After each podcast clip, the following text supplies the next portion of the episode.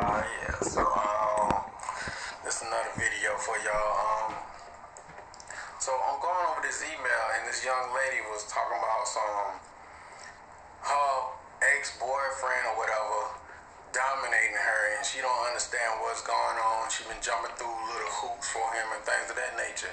And she pretty much explaining why she had to leave because her ex-boyfriend won't control over her and she didn't I guess submit the way he wanted her. So anyway, like I say, these videos go both ways. Let's get straight up into it. Your ex, especially if they are narc, they don't want a relationship. They want ownership. There's a difference between a relationship and ownership. A narc wants dominance, control, you to submit, you shut the hell up, you do whatever I say do.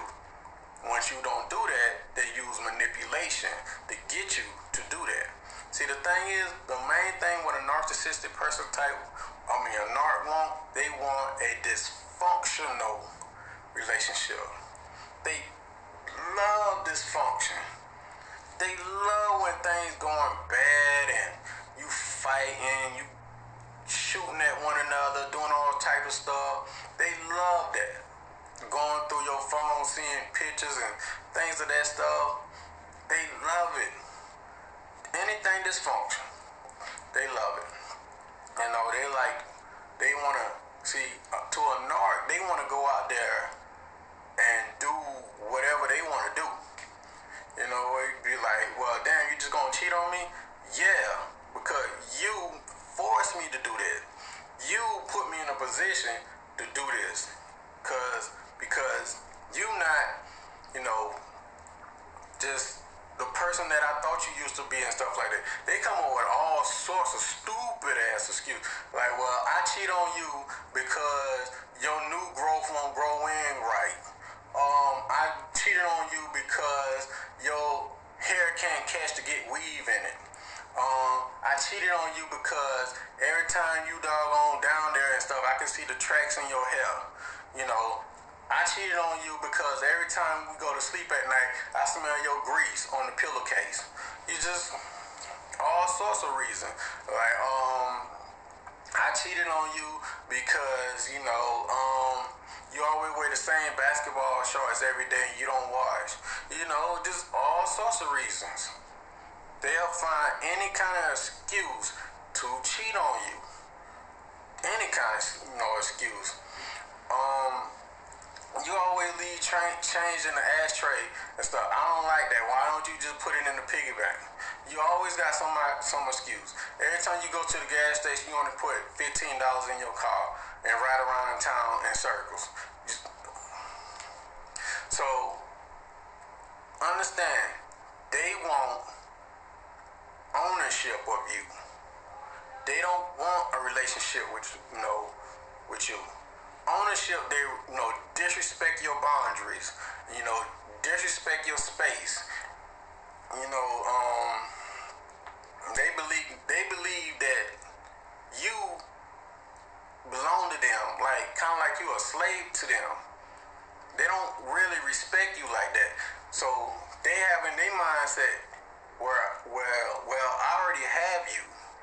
So since I already have you, I'm gonna go out there and experiment and ride the CC, be a hoe, or go out here and simp and go on OnlyFans and get you imaginary women all the you know the money to pay the bills and all that stuff like that. Pause for a second. If you out there going on a website paying imaginary women, you a simp. You a sucker. Now to the women that's only on OnlyFans, if they pay you just to see you, get your money. That's all I can say. Get your money. I know a lot of people gonna hate on me for that, but hey, look, get your money. You know, if they paying you for it, get it. So back to on topic. So like I was saying, they want ownership. You know, you you're not allowed to do what they do. So they want dysfunction and all that stuff. And when they break up with you and all that stuff, and they leave from you and all that stuff, they expect you to remain single by yourself until they done with the low hanging fruit or you know with some other supply out there or some painkiller they have out there. They want you to remain single. So when they monkey branch back to you, we pick up where we left off, and uh, you know they repeat that same cycle over and over and over. Understand this: your mental health is very important. Nobody gonna take care of you like how you gonna take care of you. And you the most important person in the universe, in your world, because it's only you. If you don't take care of yourself, nobody else will. People treat you how you, you know, how you treat yourself. If you carry yourself with respect and honor, and like you got some, you know, you know, some self worth about yourself, people will have no choice but to treat you with respect. Tell people what you do want and what you don't want. Like, you know what? This right here is not a relationship. I don't feel like, you know, we're going nowhere with this, we're not growing together. And don't be afraid to walk away. Your power comes from walking away. Once you walk away out of that relationship, stay away. People don't change. They showing you who they really are. They showing you that, you know. They giving you their butt to kiss pretty much and you don't have to accept it. If your ex or whoever goes out there and cheat on you for whatever reason or whatever excuse they did or do to cheat on you, don't be going out there looking for closure and some kind of reason or explanation for them to explain something to you. Just know that the, just know that they did it. That's the closure. They did it. You know, don't it don't matter why they do it. They did it. That's it. Walk away. Explain why they did it because nine times out of ten, when they explain why they did it, it's gonna be your fault. They're gonna reverse it back to you because they're afraid of accountability. Re- accountability and responsibility is what they run from all day, every day. So if you get in a you know, relationship with this type of person, it's best to stay away from this type of person. They're not gonna admit their faults, and when they do, when they do, they're gonna they're gonna stonewall you. They're gonna play stupid. They're gonna just give you the silent treatment and either walk away and don't wanna, you know, have a decent conversation like an adult. If you're going through that, just stay away. And that's why I do these channels, you know, these videos and things that I like that, you know, because me, myself, and I, yes, me, yes, Warren, Coach Warren, yeah, you know, I'm just, um, I'm just recovering from narcissistic abuse.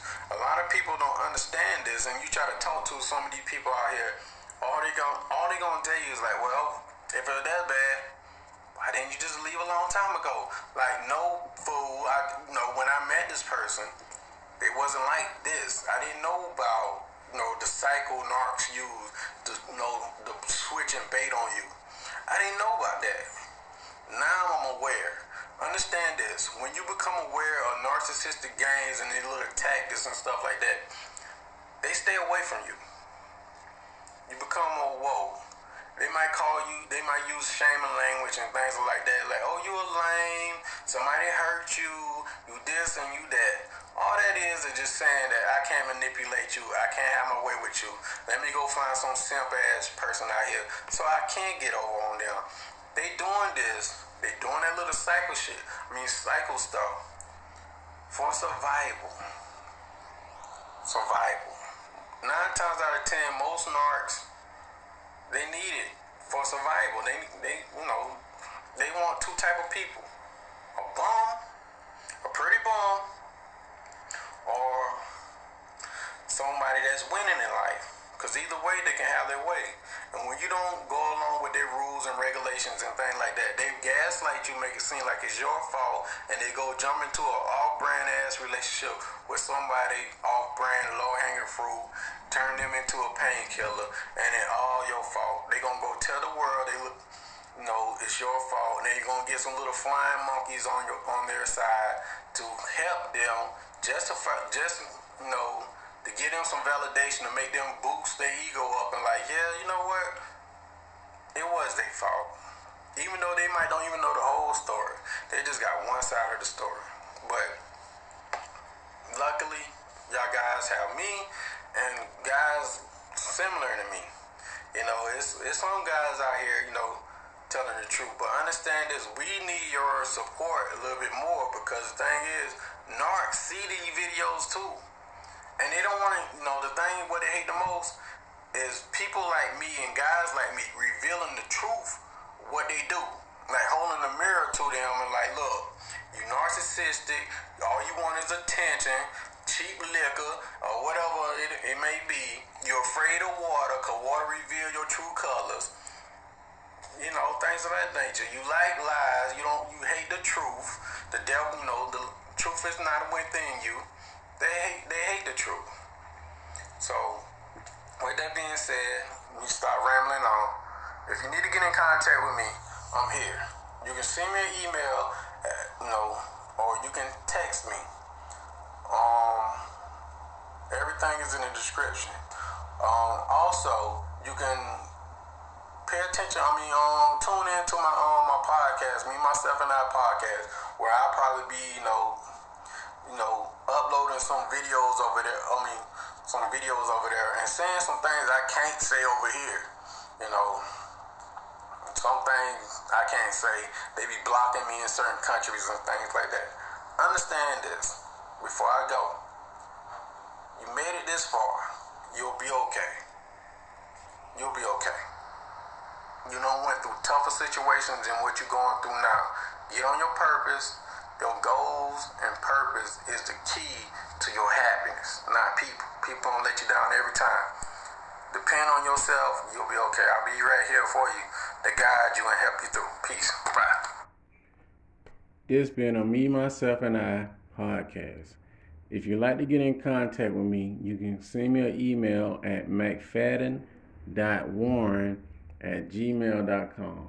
Or you can text me on WhatsApp at 1706 346 4783.